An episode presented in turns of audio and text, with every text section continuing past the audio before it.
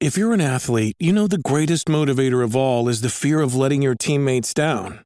After all, a team is only as good as its weakest link. So you owe it to those wearing the same jersey as you to be your best every time you step on the field. That's why there's no vape in team. When you vape, you can expose your lungs to toxic chemicals that can damage your lungs. If you're a step behind, the team's a step behind. Brought to you by The Real Cost and the FDA.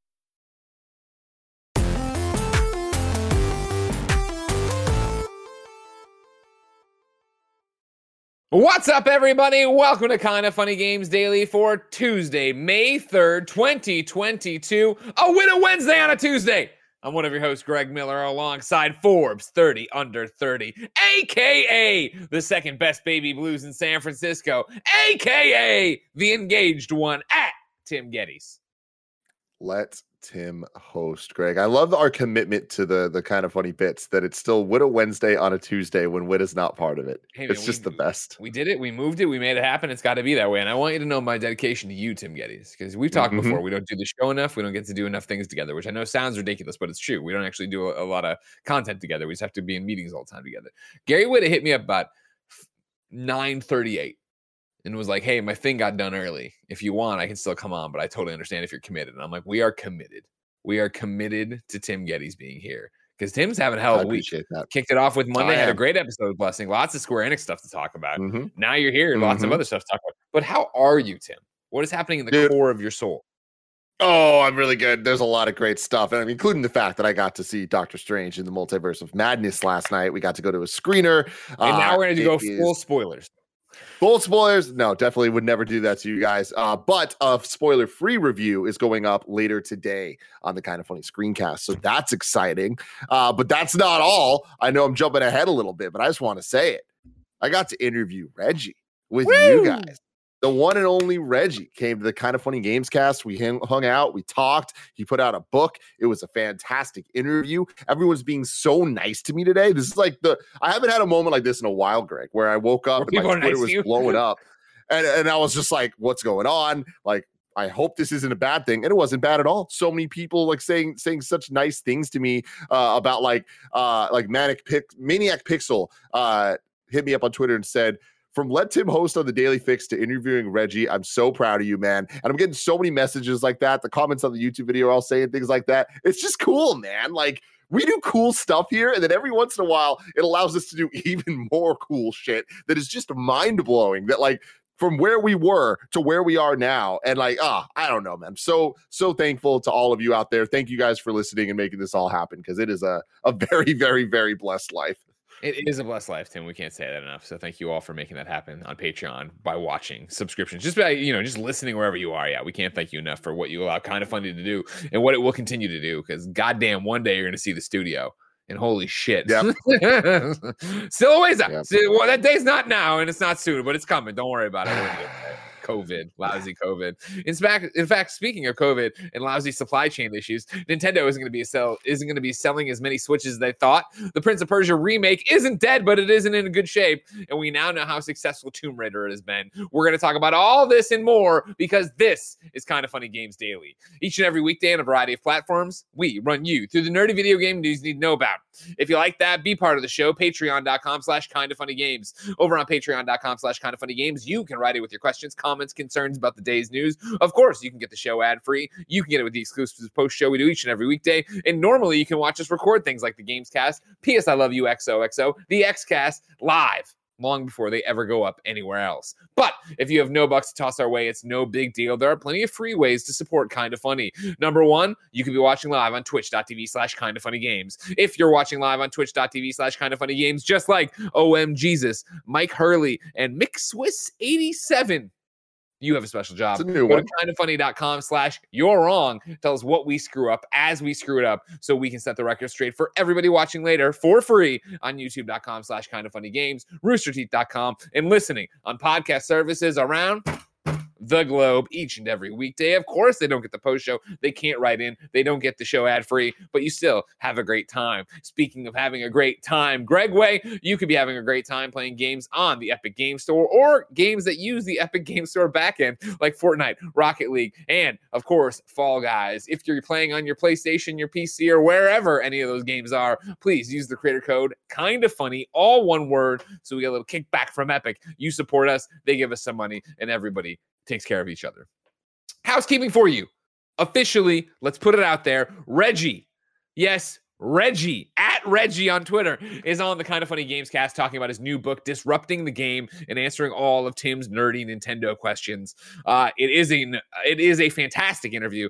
Of course, it's me, Tim, uh, Blessing, and Andy Cortez, and everybody comes in with things to ask and have uh, opinions about. Uh, I'm the one who went through and read the book. I had a great time with the book. It was a I thought a very touching book. Uh, you know, Reggie, of course, an industry icon, but he does peel back the curtain a bit and talk a lot about his relationship with Iwata and really get into some personal personal stuff there, which I really appreciated. So you can check that out, youtube.com slash kind of funny games, roosterteeth.com, podcast services around the globe, wherever you get the kind of funny games cast. Please like it, subscribe to it, uh, leave a little rating, go in and leave a review, do all that jazz.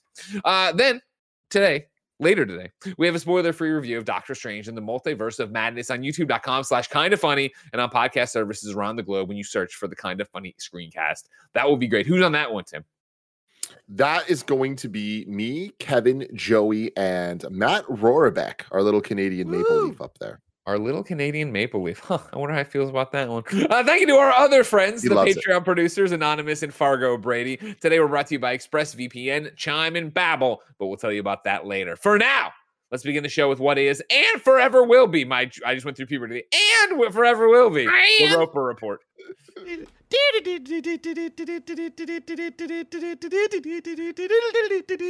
Time for some news. Five items on the Roper Report. A baker's dozen. Number one Prince of Persia, The Sands of Time remake is changing game developers. We'll start with the official word. Excuse me oh my god, this fucking game. The official word for the Prince of Persia Twitter account that put up this image uh, slash letter. Hello, Prince of Persia fans.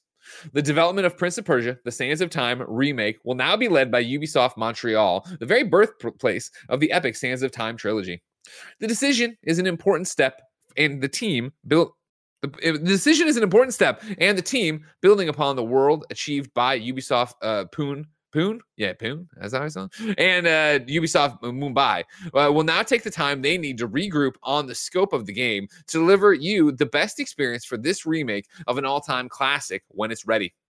We want to thank you all for your continuous support and patience throughout the development. Rest assured that we will update you on the progress in the future. This is Ubisoft uh, starting work on this game with Mumbai, going down that path, and then being like, no, no, no, that's not how it happened. Rewinding back to here. Now we're trying a, a different a different path through the obstacle course, Greg. I think only good news can come from this at the end of the day. I think that this is a very, very sad story. I wish it wasn't the case. I wish this game was already out and already amazing, but developing games is hard. Yep. And I think that what we see here is a group that really tried their best. They put this in the hands of a team that was inexperienced and not uh, uh ready for this, but I think it's kind of cool that they gave him that uh, that chance to to try, right? Like that sucks for us as gamers and consumers that want to to play this, but I do think that it's cool that they they try they, they let them try this long uh to get this right and they're clearly hitting a point that it's not working out for them now so they're moving it over to montreal which gives me hope of like okay cool maybe now there's a chance this game actually comes out in the next two years and is actually good Two years? Come on. Here's some context for you from Tom Ivan over at VGC. The game, which was all, with the game, which has already been de- delayed on several occasions, was previously in development at Indian Studios, Ubisoft Pune, and Ubisoft Mumbai. Uh, Prince of Persia: The Sands of Time remake has been in development for two and a half years uh, when it was announced in September 2020. Following a negative reaction to the game's reveal trailer, its director said Ubisoft had chosen to give the remake, quote, a unique visual treatment to make it stand out from other titles. Prince of Persia: The Sands of Time remake was originally planned to release in January 2021, but it has suffered multiple delays. It was most recently scheduled to release during Ubisoft's current fiscal year, which ends March 31st, 2023. But today's announcement suggests that may no longer be the case. Ubisoft Montpellier is uh, reportedly working on an unannounced 2.5D Prince of Persia game, uh, which is said to take inspiration from Moon Studios' Ori series. Okay, first off, fuck all the bad news. I was How did say- I not hear about I was gonna that? thank you, Tim. I was like, are we burying the lead? When did I? I didn't remember ever hearing about this. Oh my god, that sounds like a dream come true for me. That sounds incredible. I I don't know uh, that that development team, but a 2.5D Prince of Persia with Ori influence? Yes, please. That sounds fantastic. Um, but now, okay, now going back to the other thing, I still don't think what I'm saying about two years is that crazy. This is a remake of a fairly short game, all things considered, and it seems like from what we've seen, the biggest issues are more graphical. But like, this is far along in development already, and this was years ago. So I don't think it's that- it since- they've been working on it since 2018, and they're Mhm. today throwing in the towel on it. I imagine you're just starting from scratch to some degree. Like I don't know if they're coming in to fix what's happened before. If there's like, because again, if you're, especially if you're now, so many eyes have been on this. So much has happened. It's so it's tainted meat. It's tainted meat is what they're screaming right now over at Ubisoft uh, Montreal, right? And so you get it in there. You're gonna look. You're gonna sort through what's usable and what's not usable. I think they're gonna sit down and be like, all right, we got to kind of go from scratch on this. I, I think that even starting from scratch, though, like, look, I'm not a scientist, but at the end of the day, applying like remake logic of how long it takes games to be from the ground up, kind of made like a Demon's Souls or the Resident Evil 2, Resident Evil 3. Like, I don't think that two years with it's not starting from zero, it may be starting even like way further back than they'd like to. Like, I I think that we're going to see this in two years, or we don't ever see it. I don't think That's the other thing. Is it just vaporware that'll never actually happen? That'll is it beyond good and evil too? We're just never going to see this. Game. But see, that's the thing. Is like this. It's the opposite of that. Beyond Good and Evil is like the highest scoped game of all time. Prince of Persia is a eight hour PS2 game, yeah, linear. this is the remake. Yeah, Get in there, and get nuts, add new stuff. I'm sure Ubisoft's Mm. trying to get me to buy some Helix credits for it. They're probably putting a nice open world map on there, so a whole bunch of different things. Maybe Yeah, there's some user generated bloat that you content for me to go gotta- do. A lot of bloat that you got to grind through. And, I'm gonna go uh, fight hey, a if you don't god wanna for no it, hey, reason. This pay sounds great. You know, you know. Yeah, yeah. Uh, Tim, while I'm here and while we're in this Ubisoft uh, uh, talking about Prince of Persia stuff, let's go to xfire.com where March 21st, 2022, uh, Tom Henderson filed this exclusive Ubisoft planning massive game showcase details. And oh, this, wait, this is one that got linked to over here. Oh, Control F 2.5D. There we go. Prince of Persia, unknown title. A second Prince of Persia title is reportedly in the works at Ubisoft, with uh, Ubisoft Mont- Montpellier, and I'm, I'm probably butchering that, uh, being involved in the project. Uh, the game was described as taking, quote, inspiration from Ori and will be a 2.5D game. Additional details on the title were slim, but I hope to be able to reveal more shortly. Nonetheless, it does seem that Ubisoft is actively working on a second uh, Prince of Persia title. So not more there. Basically, the one line we already had was it, but makes sense that we missed it if it was another, another thing about just Ubisoft in general or whatever. I mean, okay, Greg fucking Miller. This is the team that made Rayman Legends and Rayman Origins, Ooh. among other uh, other games as well, like ZombiU. But we're not going to talk about No, that. we're we're gonna going to talk about focus on Rayman Legends and Rayman Origins. Hell yes. Ah, already one of my most anticipated games. Let's go. I, now that I wonder if that's going to keep getting pushed around though too, because we got to wait for this stupid game. This remake. think- Maybe the remake won't be stupid now. I'm just I, I'm with you. I love Prince of Persia. You know, Prince of Persia is the game that made me stop taking piano lessons. Like I I I want this to be great. I want it now. I'm greedy, I know, but then it's just the the baffling thing of man. This is what, why I always gets weird. Next time it happens, where though I guarantee there'll be a conversation on a podcast you listen to, or um just an article you'll see somewhere, or maybe even a tweet where people are like, the next Marvel slate will get announced. They'll talk about the 19 Marvel movies you're getting until 2030, and somebody will be like, "Why don't video games do this?" And this is why, because it's just like you you come out, you show your cards too early, and then anything that changes from there is a headline, a negative headline, is a pain in the butt. Everything's got to change. Well, I mean, I mean, in, in some other ways, like it, in my opinion, what happened here is this game is only where it's at now because of the public reception of how it looked when they first showed it. Sure. I feel like if they never showed that, I think it'd be a completely different story. I think this game would actually be out already. Not But, saying uh, it'd be great. I was people would say, still yeah, be like yeah, it's kind of yeah, ugly. yeah. But I, I think the game is there. Like it stands of time. Like that game holds up all like still just the game itself stands up. It's not like they need to change a whole bunch of shit. If they change a whole bunch of shit, it wouldn't be Sands of Time. Like, sure, the combat's not that deep in it. I don't think that any remake of Sands of Time is going to change that.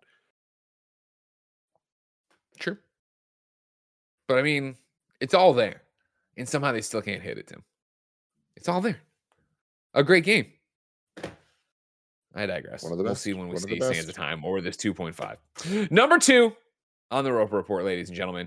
Nintendo is expecting to sell fewer Switches this year. Uh, this is Darryn Bonthuys over at GameSpot. Nintendo is expecting a 10% decrease in Switch console sales in its current fiscal year, estimating that it will only sell 20 million units due to supply constraints. In comparison, Nintendo sold 28.83 million Switch consoles at its peak during its fiscal year 2020 and 23 million units uh, in fiscal 2021, and had previously forecasted it would sell 23 million units during this fiscal year. So we're down 3% right there. Or I'm sorry, 3 million, the 10% they're talking about. Uh, the current global semiconductor shortage and disruptions to logistics network due to Russia's invasion of Ukraine are to blame, according to Nikkei Asia sources. Uh, the global chip shortage has made it difficult to procure uh, microcontrollers and uh, other products for its three Switch models, while a coronavirus outbreak in China, where the Switch is manufactured, has further amplified the supply chain issues. Nikkei's uh, sources claim that if the Shanghai lockdown continues, Nintendo could see Switch sales fall below the 20 million mark. Uh, to make up for the potential shortfall, Nintendo plans to sell more software as it has a number of big games arriving this later this year.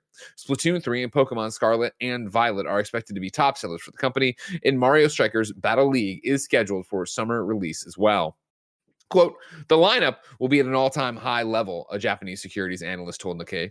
Uh, the company's latest first party game is Nintendo Switch Sports, a collection of athletic mini games that might make you break a sweat and something expensive. uh, Nintendo also online services that are rumored to be expanding soon with Game Boy Advance because it's uh, your TV. There's a whole, Mhm. whole, whole bunch of streamers already breaking their TV playing Nintendo Switch uh, Mhm. Uh, with Game Boy Advance games rumored to join its library of virtual retro consoles. As for the rest of the world, Intel expects, expects the chip shortage uh, to last until 2024, as the equipment needed to manufacture products is now also facing supply problems. What a shitty timeline to live in, Tim. Yeah, it sucks, man. And yeah, these are these are the st- news stories. This is what's going to happen. This is just the way of the world right now. Um, I will say, at least it's not as dire as the headline might lead you to believe. There, like the there is the thing of it may fall below the twenty million mark, but if it hits that twenty million mark, that's three million less than than they had planned. Which, sure, of course, they want to hit the twenty three, not twenty, but like that's not the end of the world. And sounds like they're going to be making the money back in other ways with the Of course. uh, software lineup, and it just is what it is. This just whole thing sucks, is, like- you know, is yeah, it's, it's it's always hard to be here, especially as we all sit and live through a pandemic and going, "Whoa, is me, Nintendo." You know what I mean? You're going to make uh, ten percent less switches and ten percent less revenue. It's not like you're not going to be able to get switches. It's not like it's grinding to a halt stuff. But what it does, uh, Tim, point me to is a conversation I believe we had recently on PS I Love You XOXO. Barrett Courtney on the ones and twos. I'm correct about this, right? Which was, did you did we see? It was a conversation from the audience. Did we see the PS5 generation lasting longer because of all this stuff? Do you want to take that to Nintendo? Do you think the Switch's life cycle lasts longer because of the fact that obviously they're making fewer? There's still more juice to get out of this Apple. Let alone the fact that if you want even want to start working on the next one, the next uh, Switch number two, you're still going to have all these different problems to worry about.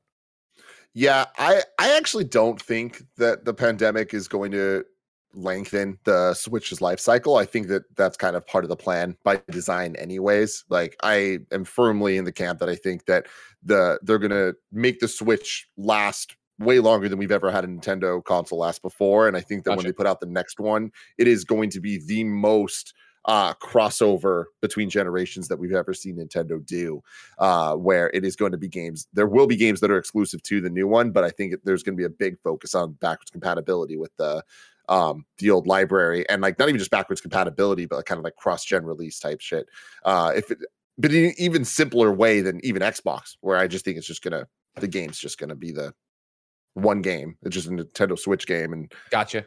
maybe it runs better on the Switch Pro or whatever the hell Switch 2 whatever they call it but I just think that a lot of their strategic uh plans in the last this generation kind of point to that and it makes a lot of sense when they have that install base now and people are buying and like it the adoption rate of games to uh consoles out there is unrivaled compared to any other system in history. It's not just like oh the one-off wii sports or something. It's like every single switch title uh first party nintendo title has uh, a higher rate than any other franchise any other hardware maker. So it's like i don't think that's going to stop. When you look at huge system seller games like Pokemon, and you look at the amount that they sold. I saw I watched a TikTok a couple days ago that was like a chart starting in like '96, and uh, it would just go year to year to year to year of Pokemon games being added and like how much they sold. It's really nuts to see how much they the red and blue and uh, green sold, and it was like astronomical numbers. And then it kind of and gold and silver as well. Then it kind of goes down. There's still crazy numbers, but it's like making its way up.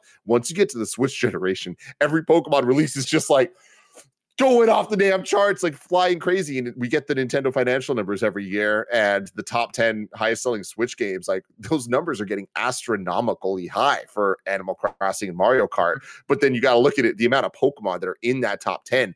By the time the Switch's generation's over, I wouldn't be surprised if there are like five plus Pokemon games in that top 10. And that top 10 isn't just any top 10, it is one of the most ridiculous top 10 uh Mario Kart, baby. all time. Animal Crossing, baby. Yeah, man Yeah, all yeah. of them. So uh, with with two Pokemon games coming out this year and having Legends already out, like they're going to have a fantastic year financially. And then, you know, this article mentions Nintendo Switch Sports.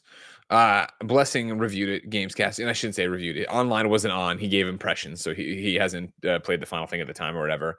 Uh, what do you think that's going to do in terms of sales? You think that's going to end up like getting in there and actually making waves and being uh, attached to this, or is it one of those things that that's too middling right now? Because scores are whatever for it, but it's also nobody cares because it's sports. Yeah, we talked about this uh, a little bit yesterday, but the Switch Sports is in an interesting place where I think that they're less focusing on getting good reviews and getting into those core gamer hands. And it's entirely trying to capture that audience that they had back on the Wii, that a lot of them did buy Switches, right? How much Yeah. are they using those Switches, though? I think that's the bigger question is after that initial 2017 playing Mario Kart and then Smash Bros. and all that stuff, like how can they kind of get another um high attach rate product out there and i think switch sports is is a, good one for that specifically because i think they're going to target more i was saying yesterday like the cosmopolitan audience than uh the ign audience right like i Sure. imagine nintendo's reaching out to kind of bizarre uh places for for their marketing and i was saying because at the end of the day reviews are just marketing like they're not doing it out of the goodwill of their hearts to have their products critiqued right?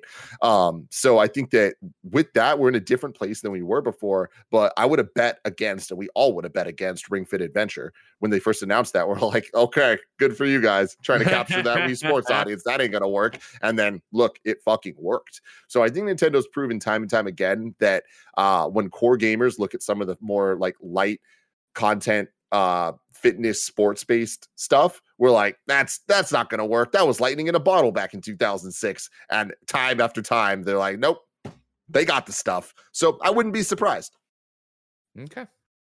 Uh, ladies and gentlemen, I wouldn't be surprised if you went to patreon.com slash kind of funny games. Over there, you can write in to be part of the show. You can get the post show we do each and every weekday. And of course, you can get the show ad free and support us. But guess what, Jack?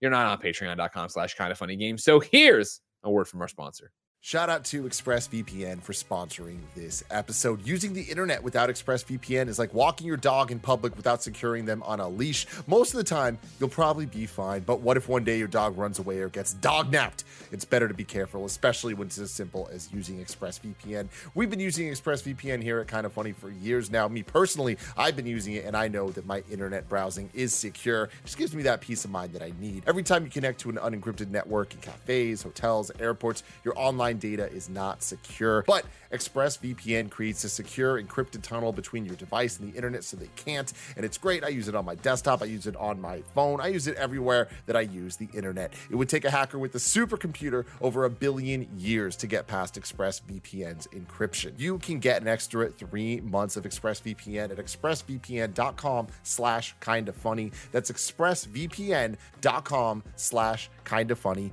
E X P R E S S VPN dot com slash kind of funny. Shout out to Chime for sponsoring this episode. No one likes waiting on a paycheck, especially when you've got bills due. Good thing there's Chime. Now you can get your paycheck up to two days early with direct deposit. That's up to two more days to save, pay bills, and generally just feel good about your money situation. But Chime is more than just about getting paid early. It's also an award winning mobile app, checking account, debit card, and optional savings account. So, what are you waiting for? Hopefully, not your paycheck. You can get started with Chime today. Applying for a free account takes less than two minutes. You can get started at chime.com slash KF Games. That's chime.com slash KF Games, C H I M E dot com slash KF Games. Banking services and debit card provided by the Bancorp Bank or Stride Bank NA, members FDIC. Early access to direct deposit funds depends on payer. Shout out to Babbel for sponsoring this episode. For most of us, learning a second language in high school or college wasn't exactly a high point in our academic careers. Definitely not me. I took Spanish, didn't do well in it the first time, did okay the second time. You know what?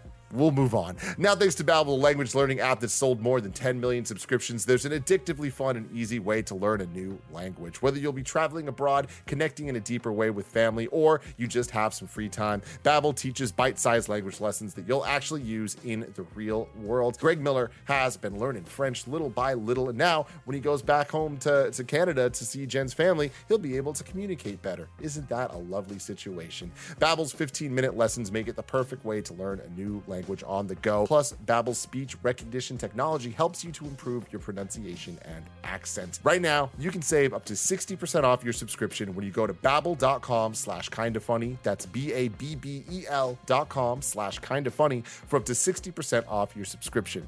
Babbel, language for life. One more time, babbel.com slash kinda funny. Next item on the Roper Report's a sad one. Number three, a PAX East enforcer has died from COVID after the show. This is Sisi Jiang over at Kotaku. A PAX East enforcer died from coronavirus after working at the convention last Saturday. Dawn D. Star Wood uh, was well regarded by other enforcers who donated to the GoFundMe for her funeral, parentheses, which met its goal in a single day.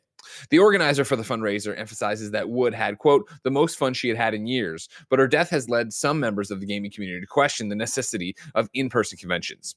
PAX enforcers are workers who handle planning and in person operations for the annual gaming convention. They are paid the local minimum wage and given a four day pass for the extended weekend. According to a press comment given to Fanbyte, Wood had been uh, an enforcer since 2014. According to the official PAX East website, all attendees were required to show proof of vaccination and wear face coverings while attending the event. A few days before the convention, Boston dropped its mandate for masking while on public transportation. And it's unknown how consistently masking mandates were actually enforced.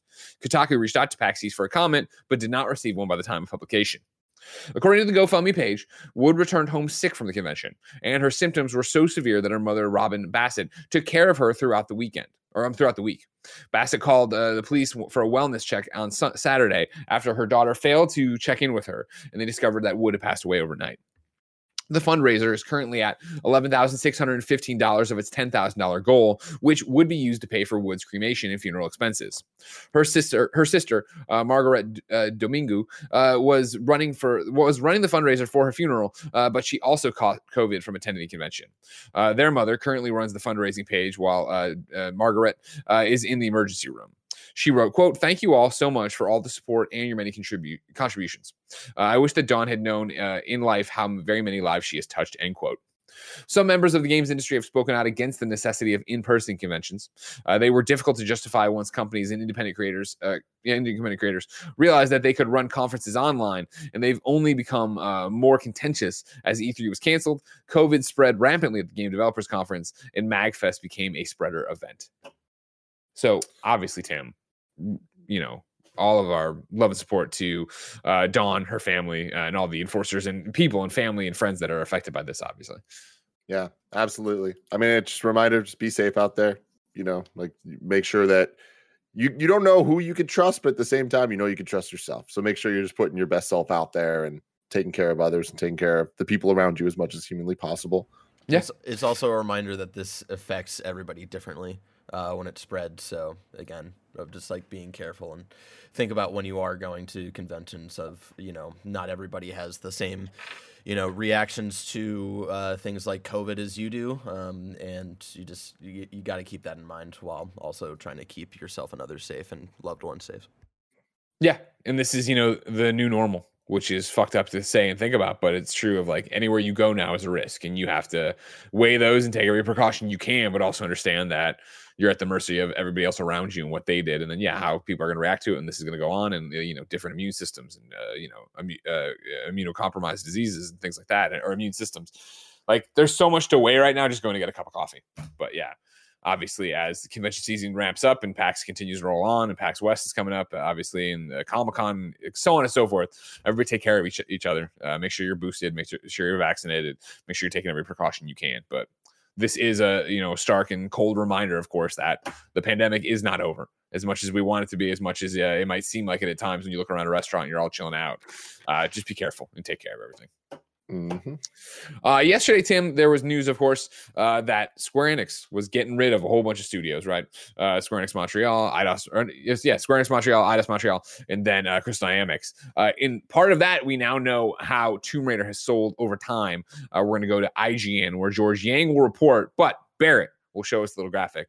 Uh, Square Enix's decision to sell a trove of franchises and studios to Embracer Group has yielded some interesting info, including the lifetime sales of the Tomb Raider franchise. Following Embracer Group's agreement to purchase Eidos Montreal, Square Enix Montreal, and Crystal Dynamics from Square Enix, the company shared a timeline of the Tomb Raider franchise. According to the timeline, Tomb Raider has sold 88 million units since its inception in 1996, with 38 million of the lifetime sales coming from the reboot trilogy alone, which includes Tomb Raider 2013, Rise of the Tomb Raider, and Shadow of the Tomb Raider. Additionally, the franchise saw more than 53 million paid mobile downloads from entries such as Lara Croft Relic Run and Lara Croft Go. Tim, as we look at this together now and can talk about it, surprising to you uh, in any respect? Uh, no, not really. I think this kind of adds up to about what I would expect. There's been a lot of entries in this franchise, so 88 million sounds about right. 38 million being from the reboot. That makes sense with the amount of those consoles in the wild and the interest of video games at those points in time. Um, I think that that number could have been higher if obviously if it wasn't uh, if Rise of the Tomb Raider wasn't exclusive to Xbox. Um, but I, I think that these numbers are pretty telling that the reboot trilogy was not a flop by any means. Um, they definitely performed very well. For sure. And they're great games. And that's the thing, you know, I think that has been the I heard you and Blessing talk about this. I listened to Games Daily yesterday. And you talked about, you know, the fact that, you know, the exclusivity for Rise of the Tomb Raider kind of took the wind out of the sails of Tomb Raider and it was on the wrong platform because obviously PlayStation fans are more attuned and, and ready to buy and they know what they have when they're looking for a narrative adventure, right? Uh, third party or a third person narrative adventure, something like that, than an Xbox uh, necessarily.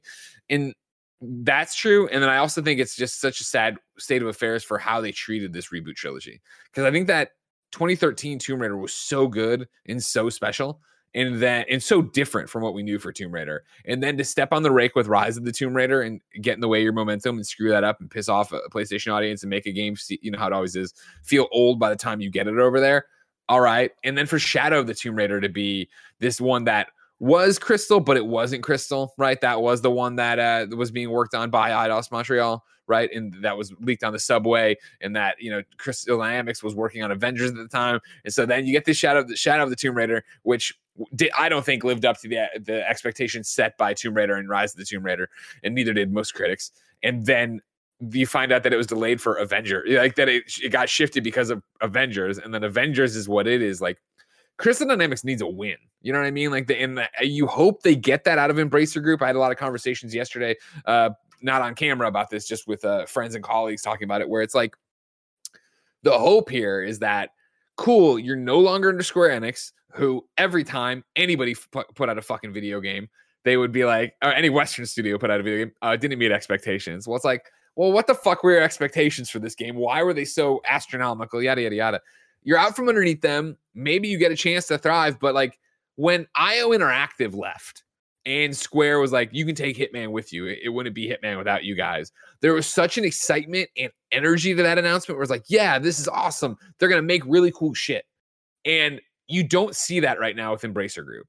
And it is because Embracer Group, what is Embracer Group known for? They're known for just buying a shitload of fucking studios and just having them. They're not known for putting out amazing games yet. You hope you hope that happens. You hope that changes. They're just known for buying and buying and buying. So it's like until they start producing and producing and producing great games, what do we what does this mean? You know, Tim, it's hard to be excited that okay, Crystal Dynamics is under Square, but now they're under another giant organization, and I don't know what they're looking for in terms of the return.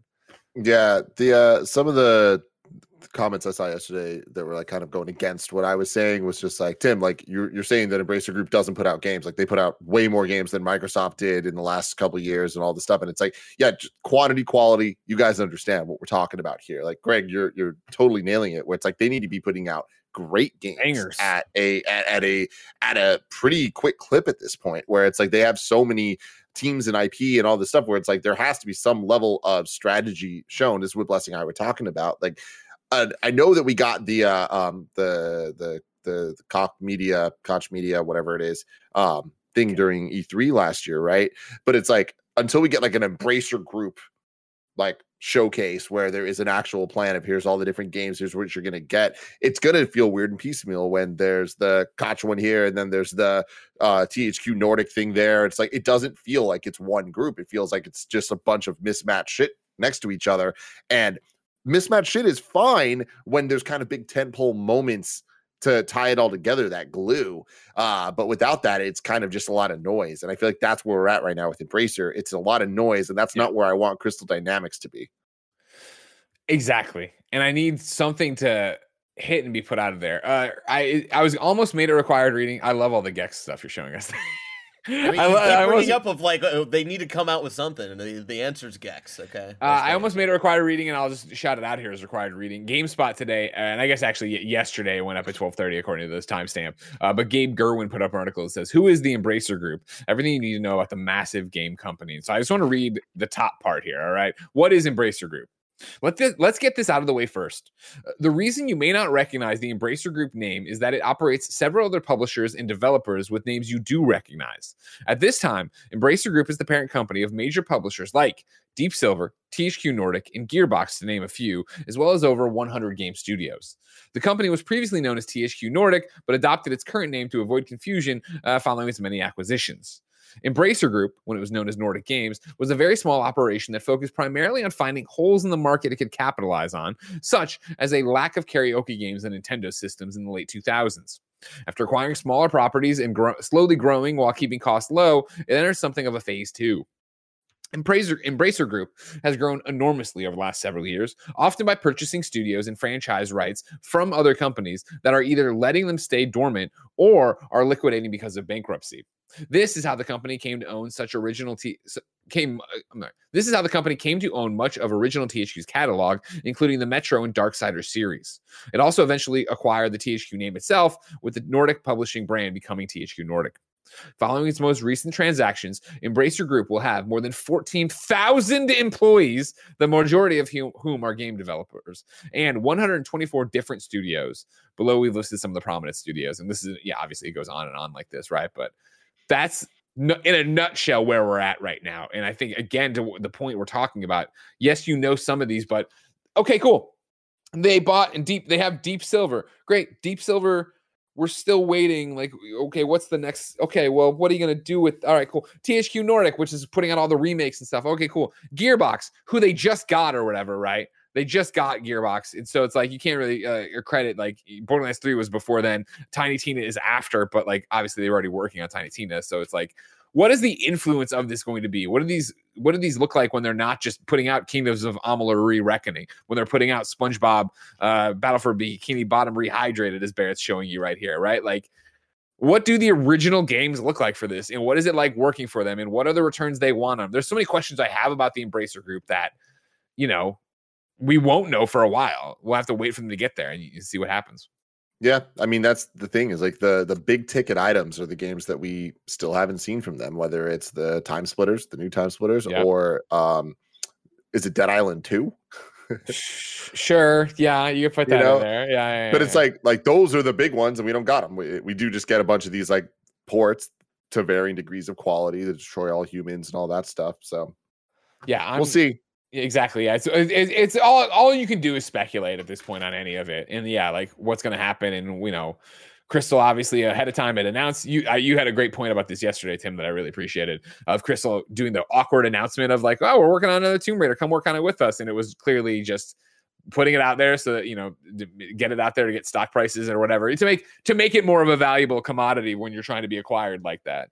And then in the same way of like, are they just, is Square Enix just selling things off like this right now because they want to be sold off to PlayStation or whoever, to as the rumors have been lately.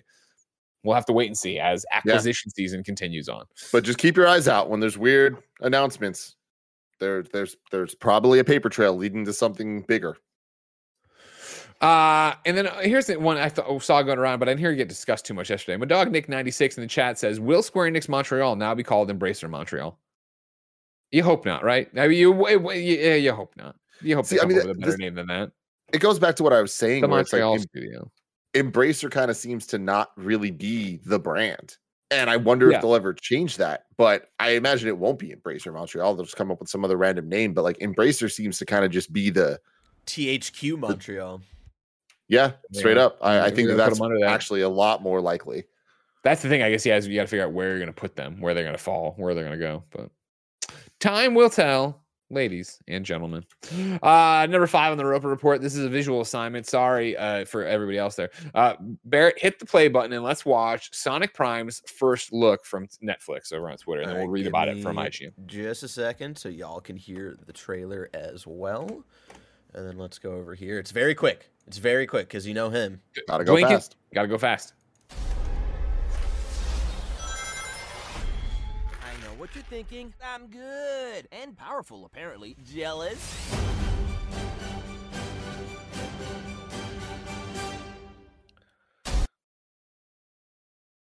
I mean, that looks like fucking dog shit. You kidding me? What are we? What are we doing? What are we doing?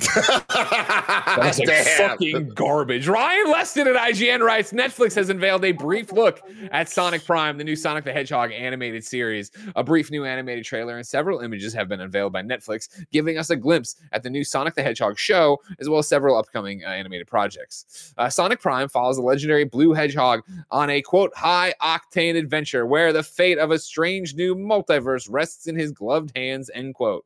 That may sound like an altogether familiar premise, but it's said that Sonic Prime is more than just, quote, a race to save the universe, end quote, with Netflix explaining that Sonic will find himself on, quote, a journey of self discovery and redemption, end quote. Uh, at the moment, details about the Sonic Prime. At the moment, details about Sonic Prime are scarce, but the show will feature 24 full episodes. Tim, What made you what made you laugh there? just What a journey you? of self-discovery and redemption. Turns Yes, out Donic, uh, Sonic here has a real alcohol problem. He's gonna go through the ship, but AA will help him. He'll get on his feet. You know what I mean? And he'll go out and save the world. He'll he'll reunite with his uh his uh, estranged stepdaughter. You know what I mean? There'll be a whole bunch of stuff going on there. Tails and him, they'll start some kind of detective agency. I don't know what the fuck's going on. Uh, Tim, you care about Sonic a lot. What'd you think? I do care about Sonic a lot. This is the, the Sonic stuff I care about the least. It kind of just seems like a hodgepodge of like the the worst elements. Like I don't like the CG look. His feet there just seems like it seems like they're pulling from the classic design, but they're also pulling from the modern design. And it just kind of just seems like none of them add up. You even look at the logo treatment of it, like it seems more like the modern type of vibe, whereas like the screenshot Barrett has here seems like they're going for the classic infinity symbol uh of the, him running quickly and all that stuff. I don't know. It's a kid show, and I, I feel like this is like the vibe of it is they're they're trying to target the kids. There's always been multiple Sonic cartoons, and every generation's had its Sonic, whether it was Sonic X or going back to the 90s. There was the two ones. There was uh, Adventures of Sonic the Hedgehog, which was more Looney Tunes like, and then there was uh Sonic the Hedgehog, the Saturday morning uh cartoon, which was fucking awesome. And I think the more important thing that everybody needs to know is uh group is kickstarting a season three of that, and it looks fucking fantastic. They put out a trailer uh last week and they had the original guy that did the theme song remake the theme song. It just looks so awesome. So as a Sonic fan, I can't be upset right now because we are actually living in the best time. Two great movies and uh sonic mania exists. I'm like all right cool. We got sonic uh frontier coming out. Is that what it is? Frontier? I That think sounds so. right. Yeah. um and uh, i'm semi hopeful for that. Um but this gives me more sonic forces vibes than than anything which is not great. Um also roger craig smith not the voice of sonic uh, in this one. Uh, we do not know who the uh new voice actor is do. yet. Do we Yeah. Um. Uh, apparently, from reports, it's uh someone named uh, Deven Christian Mack, which honestly, you know, It's a good give uh, give give uh, younger talent, uh, uh, you know, uh, the chance to be new characters. I love Roger Craig Smith. Uh, did a great Batman in Batman Arkham Origins, Mhm, but mhm, mhm. eh, get get some get some new voices in there. Um, I, I wonder when Netflix is gonna cancel this and lay off the uh, the uh, animators for this one. Pretty quick. Yeah. Pretty quick. I don't want to be Yeah. surprised. Yeah, yeah, yeah. We'll I call see. it. You know, I said it looked like dog shit because I don't think it looks good. But it's also like I under totally understand. It's, it, this could look like the best fucking cartoon in the world, and I wasn't gonna watch it just because I'm. Well, not- that's the I'm thing is- it's a kids show. Go play. Go kids. Go enjoy Sonic. I hope everybody. Sonic Maybe this will be. Maybe this will be Benjamin Sonic. Maybe in three years from now, I'll be talking to Prince Futterbean, whatever that guy's name was, the voice actor for fucking Sonic, the new voice actor. Well, He's got three names: Jonathan Taylor Thomas. Who's doing the fucking name? Prince Futterbean. Why What? was that your? I don't know. It's what I grabbed. What's I the lost, fucking I, name, I Barrett? lost it. I'm not on the page anymore. Hold on, hold on, hold on. I got it for you. I got it for you. It is. Uh, I'm losing it. I'm losing it. Uh, Deven Christian Mack. Close enough. Not You close I mean? whatsoever. Deven Christian Mack. Maybe three years from now, Deven Christian Mack's on the show. You know, uh, Ben's all excited for it and stuff. We're having a great time. But like, go get him, cartoon people, whatever. I don't know. Well. I mean, that, that's the thing is like I I, I don't want it to just exist because it's an IP that needs to exist, and I feel like with some of the Netflix animation stuff that has been the case, and it especially with Sonic, it's like the cartoons are so hit or miss with the quality, but it's like in a weird, unexpected way. The last Sonic cartoon was Sonic Boom, and Boom, that was- the the worst Sonic game ever. Like people that say Sonic 06 is the worst Sonic game, they're wrong. It's Sonic Boom. It is absolute garbage. There's a let's play that we have up on kind of funny games that you can check out from like 2016. It is a horrible video game, but the show was awesome and it was super well written and it was like the exact thing that you'd want from a kids cartoon that is like has that little extra layer of like adult humor to it and like it's written in a way that uh isn't just for dumbass kids, it's for like pretty cool smart kids, you know what I mean? okay. Yeah, so I don't get that vibe so far from what we're seeing from this, but we also just saw 10 seconds of it. We will see, ladies and gentlemen. I, I think 10 seconds is being, I think you're giving it too much there. I think you saw much, you know, it doesn't matter. I will not be watching this show. you say that now, but when Kevin makes you do an in review of it, uh, I can't wait to see all 24 episodes of Sonic Prime fe- featuring Chris Butterbean or whatever the fuck. Uh, but it's still so far away. If I didn't want to wait for Devin Matt Christian to show up and talk about being Sonic, where would I go right now, Tim? The official list of upcoming software across each and every platform is listed by the kind of funny games daily show host each and every weekday. Yeah. Oh, Bear went high. I like it a lot. Uh, out today, Red Dead Online's fastest riders can earn bonuses across standard open and target races this week, alongside monthly bonuses such as double rewards on blood money contracts and free roam missions. Sifu received its first content update today on PlayStation and PC. The Sifu Spring 2022 content update brings new features ranging from difficulty settings and advanced trading mode, allowing players to train against any opponent, including bosses. A new outfit feature for main character, the main character, including three new outfits, along with uh, many other quality of life updates and changes uh, for the UI and controls. In honor of May the 4th, from a galaxy far, far away, lightsabers, stormtroopers, and E11 blaster rifles have returned to Fortnite Battle Royale, Battle Royale in Zero Build. It's time to reclaim the Force by wielding lightsabers for yourself. In addition, Kylo Ren, Rey, Finn, the Imperial Stormtrooper, and more outfits will be making a reappearance in the Fortnite item shop starting today until May 17th. Then Oaken lands lands. Oh no, Oaken is the game. Oaken. I hate it when I take them from the press release and they try to get all clever with it. Oaken is on PC early access today. If that wasn't enough for you, ladies and gentlemen, of course, Halo Infinite Season 2 Lone Wolf starts today. Loot River is on PC, Oh. Xbox Series X. Uh, would you you howl at Loot River? What The lone wolf. Gotcha. Halo. That makes more sense. Sorry, I was hung up on the wrong one. Does. Uh, Adios Amigos is on PS4 and PS5. Um, and I think that's no, no. Dungeon Defenders Awakened is on PlayStation 4 as well. And then Wildcat Gun Machine is on PC and PS4. And then that's it for today. Oh, actually, Wildcat's tomorrow. Sorry. Well, I didn't. I didn't do the. You know, Mm. this weekend games from Kotaku. This Zach guy is asleep at the wheel now. I don't know if he did it this week, so I didn't have time to jump around and do it. So I had to jump over here and do it. And I was reading the thing. You know how it is. Loot Uh, really snuck up on us. I'll say. Because that was one I feel like Do me a solid. what. Loot River. I saw the press release come through. They were Yeah. like, "We have a review code if you want," and I was like, "Great." I read it. And I'm like, "This doesn't sound great." But then you came out of nowhere the other day and asked for a code. I was like, "Oh yeah, I got one right here." And then once you did it, that brought everybody out of the beehive. Show me a trailer for Loot River and explain why I would like this game. Um, I don't know if this is a Greg Miller game, but I Turn I off the trailer and end the show. Uh, I forget what showcase this was from, either last year or two years ago. I, it it must have been two years ago because I remember having this on my fantasy games list. Wait, I have that uh, information for you. Last year. that. And so, yeah, they It was at the Gorilla this- Collective, Day of the Devs, and ID at Xbox events. Yeah, and so it, it it seems to be this cool like uh like uh 2D top down action game where there's a lot of puzzle elements as you're seeing in the trailer now for uh, uh video listeners. Um where you're moving around like platforms. Um, I don't remember like much from it, but it just I remember it really stood out to Andy and I uh, Let like me give two you some years re- ago, and then we like did not hear anything about it, and then it was like out of nowhere, it was like, oh hey, Loot River comes out in like two days, and I was like, whoa, that's cool. The press release describes it as Souls meets meets Tetris's action uh, Yeah. roguelite.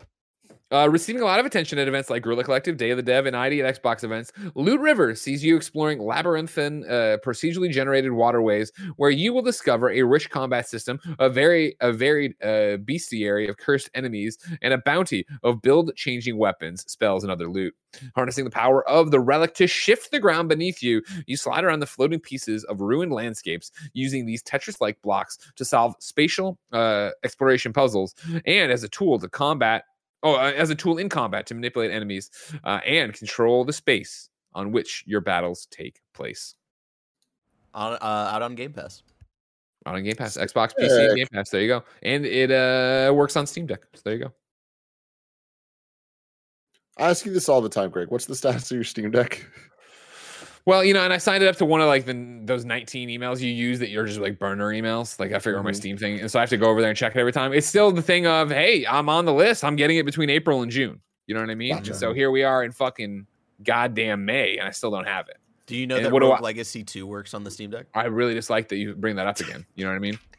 A game that's meant to be on the PlayStation Vita, yes, it works on the Steam Deck, and I should, you know, I should Uh, have why it. would they put But- it on a dead console? You know, because maybe it's called remembering where you came from, Barrett. You know what I mean? It's it's about paying it forward paying it backward. You know what I mean? I Taking don't- care I- of the people that put you on sure the map. I'm pretty sure the lineage was Game Boy Advance to DS Rogue League, to Rogue Legacy Switch. sold all of its copies on Vita. A lot of people don't know that. But to digress, to get away from uh, shitting on Cellar Door Games for selling out the Vita, to shit on instead somebody like Parris Lilly. Like that's the problem with the Steam Deck information is the fact that mine still says here Q2 April to June. I check my email and I don't have it. And I, ladies and gentlemen, you're you're kind of funny fan. You've probably been here for a long time. I implore you to look back at my 15 year career and find Mhm. somebody who's done more for PC gaming than I have. Mm-hmm. And I don't have a Steam Deck. I don't have it. Mr. PC Greg Miller, I don't have a Mhm. Steam Deck. I don't have it, but Parris has one. Mr. Xbox hosts an Xbox showcase. He gets a Steam Deck, no problem. He deserves it. This console noob over here, this plebe. And not only that, as uh, Danny Pena from G4 has been pointing out left and right, what does Parris do with this Steam Deck? He takes photos of games loaded on the Steam Deck. This man Mhm. doesn't even play them. He just takes photos of the Steam Deck with a game on the screen. He does not play them. This is embarrassing. You can check out Parris Lilly's uh, impressions of the Steam Deck on this uh, recent episode of the Kind of Funny Xcast. Outrageous. Giving Parris Lilly a Steam Deck before Greg Miller. This Every is like once in a giving while- this is like going to Kansas and giving someone there a bar of soap. They don't know how to use it. They don't know how to appreciate it. New dates for you. Badland Prince Party. Badland Party is launching on Apple Arcade May 6th. Warped Kart Racers is launching on Apple Arcade uh, May 20th. Area Man Lives is coming to MetaQuest 2, Rift, Vive, and Steam stores May 12th. Uh, then, uh, when the latest update for Krafton Inc.'s PUBG Battlegrounds releases on May 11th for PC and May 19th for consoles, players can finally claim who's the best in the world with the new 1v1 arena in training mode and the 17.2 update. Uh, oh, with this. Yeah, what do you got? for me? Greg Miller. Yeah. Warped Kart Racers. I was Yeah. like, I'm kind of interested. What could this possibly be? Guess what it is. Um, so it it's a kart racer. It's warped. I'm assuming it's probably taking things like King of the Hill, Family Guy, American Dad, other shows like that, and having them race against each other. Huh. Huh. That's an excellent guess, Greg. You're correct. Ah, number one games journalist right here, ladies and gentlemen. No, I, I read the press release about it. Yeah, it's it's not. I wasn't sure how much time we'd have, but yeah, it's a kart racer with all your favorite Fox cartoons. It's like, uh, okay, why has it got such a terrible fucking name? Why wouldn't you call this Yeah. Animation Fox's animation domination kart racer or whatever. Do they still Yeah. call it that? I don't Animation know, but I'm saying that would at That least makes more to someone, than Yeah, that's warped true. to someone that would ring a bell for why I should fucking care about this game. Guy can't wait to race this Bobby Hill. But here in the chat, Gas Man, Gas, Gas Man says it. No Simpsons, no buy. I understand. You gotta have you gotta have a hill to die on. Barrett, I I don't know why, because you guys are nothing alike, but I love the idea of Bobby Hill being a Barrett Barrett variant out Oh, there. I love, oh, dude, I love Bobby Hill, and if he, if he's a variant in another uh, multiverse situation, I would love that. That's my purse. I don't know you.